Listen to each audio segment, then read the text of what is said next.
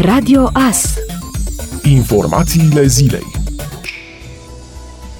circulația pe drumurile publice a autovehiculelor cu volanul pe partea dreaptă, înmatriculate sau înregistrate în România, ar putea fi interzisă. În prezent, autovehiculele cu volanul pe partea dreaptă din afara Uniunii Europene nu mai pot fi înmatriculate în România, conform unui ordin din 2018 al Ministrului Transporturilor. Ordinul a vizat practic mașinile din Marea Britanie, care a ieșit din Uniunea Europeană începând din 2021. Acum, un proiect prevede prevede să fie interzisă circulația pe drumurile publice a autovehiculelor înmatriculate sau înregistrate în România care au postul de conducere situat pe partea dreaptă în raport cu planul median longitudinal al autovehiculului. Vor fi exceptate de la aceste prevederi autovehiculele de interes istoric și autovehiculele speciale utilizate în serviciile publice comunitare de curățenie stradală. Conform proiectului, intervenția legislativă este necesară deoarece numărul total de accidente accidente produse de mașini cu volanul pe dreapta depășește 10% din totalul accidentelor pe an. Potrivit unor statistici ale Registrului Auto Român citate în proiect, în România au fost aduse peste 29.000 de mașini cu volanul pe dreapta în anul 2018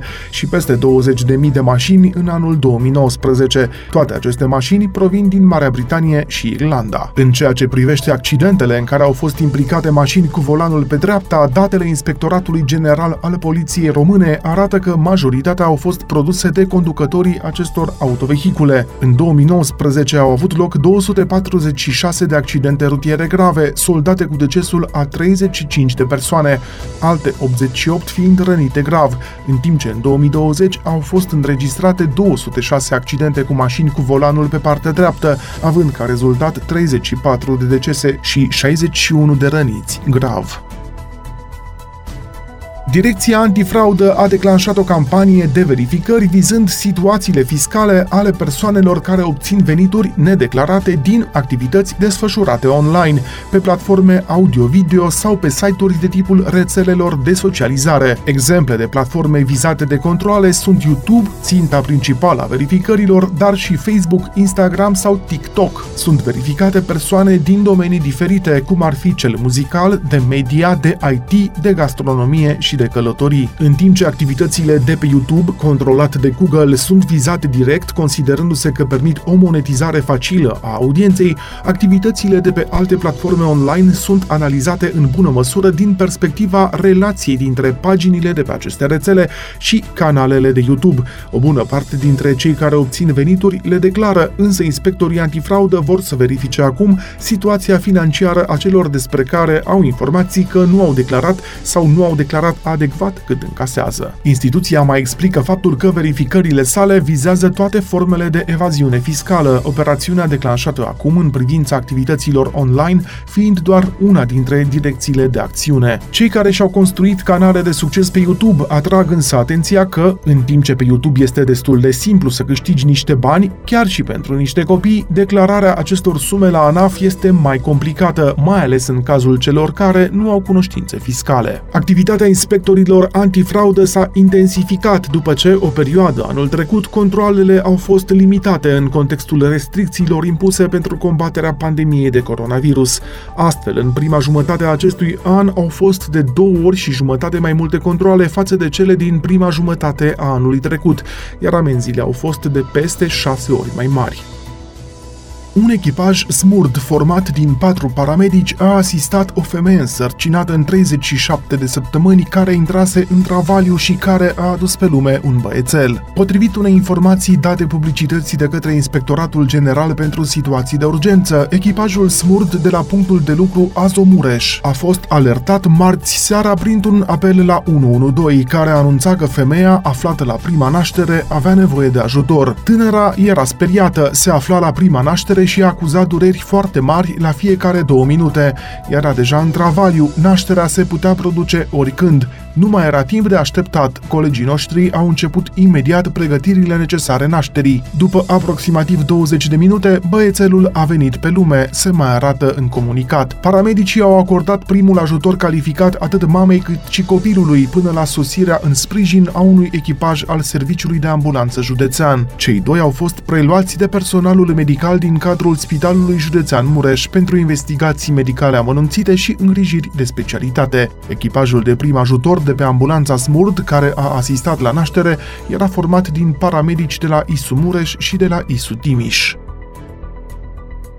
Urșii care revin în mod constant în localități și pun în pericol viața oamenilor trebuie relocați, aceasta fiind prima măsură, iar în cazul în care sunt agresivi, există posibilitatea extragerii acestora, a spus ministrul mediului Tanțoș Barna. Soluția este luată pe plan local de o comisie din care face parte și primarul și care trebuie să decide dacă ursul este alungat, capturat sau împușcat. Intervențiile de acest gen sunt tot mai frecvente, mai ales că urșii provoacă în continuare pagube. La Sovata, de exemplu, urșii coboară pe străzi în fiecare seară. Vânătorii și veterinarii încearcă să-i captureze și să-i relocheze, însă nu este exclusă nici varianta împușcării, a declarat primarul din Sovata. În acest an, în județul Mureș s-a aprobat împușcarea a 14 urși periculoși, iar 12 dintre aceștia au fost deja extrași.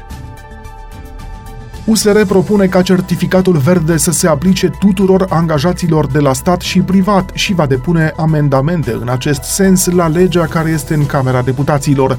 Fostul ministru al Sănătății Ioana Mihailă a precizat că au fost gândite măsuri compensatorii tocmai pentru a da timp angajaților să se vaccineze. Formațiunea a precizat că va propune o perioadă tranzitorie de 60 de zile de la intrarea în vigoare a legii. Fostul ministru al Sănătății Ioana Mihailă a afirmat că măsura este necesară având în vedere evoluția pandemiei. Întrebată cum crede că va gestiona pandemia un eventual guvern PNL-PSD, Ioana Mihailă a răspuns Depinde foarte mult de ce se întâmplă săptămâna aceasta în Parlament cu proiectul de lege pentru certificatul verde. Dacă există capacitatea de a anticipa ce ne așteaptă în cele două situații, dacă legea certificatului verde trece și dacă nu trece, cred că în contextul în care legea certificatului verde va trece, nu vor mai fi probleme atât de mari legate legate de gestiunea pandemiei. Altfel, vorbim de aceeași infrastructură sanitară care a fost neglijată de multă vreme.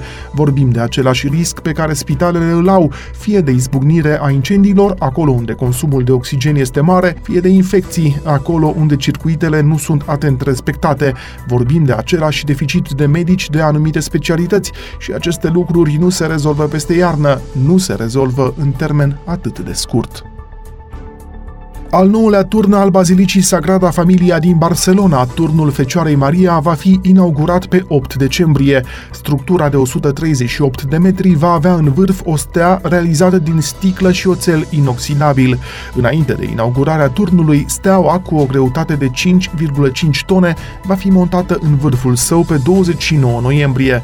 Abia pe 8 decembrie, de sărbătoarea Imaculatei Concepții, zi liberă în Spania, turnul va fi luminat pentru prima dată. Steaua, care a costat 1,5 milioane de euro și a fost realizată din materiale capabile să reziste razelor soarelui, va avea în centrul său 12 proiectoare în fiecare dintre punctele sale și astfel va străluci ca o nouă stea pe cerul Barcelonei, a declarat presei Jordi Fauli, arhitectul șef al Bazilicii Sagrada Familia. În ceea ce privește turnul, acesta va fi al doilea cel mai înalt din Sagrada Familia și al nouălea construit din cele 18 proiectate de arhitectul modernist Antonio Gaudi. Finalizarea lucrărilor și finanțarea acestora sunt însă legate de reluarea turismului, întrucât construcția bazilicii depinde de donații, de sponsori și de biletele vândute vizitatorilor, mult mai puțin numeroși odată cu pandemia de coronavirus.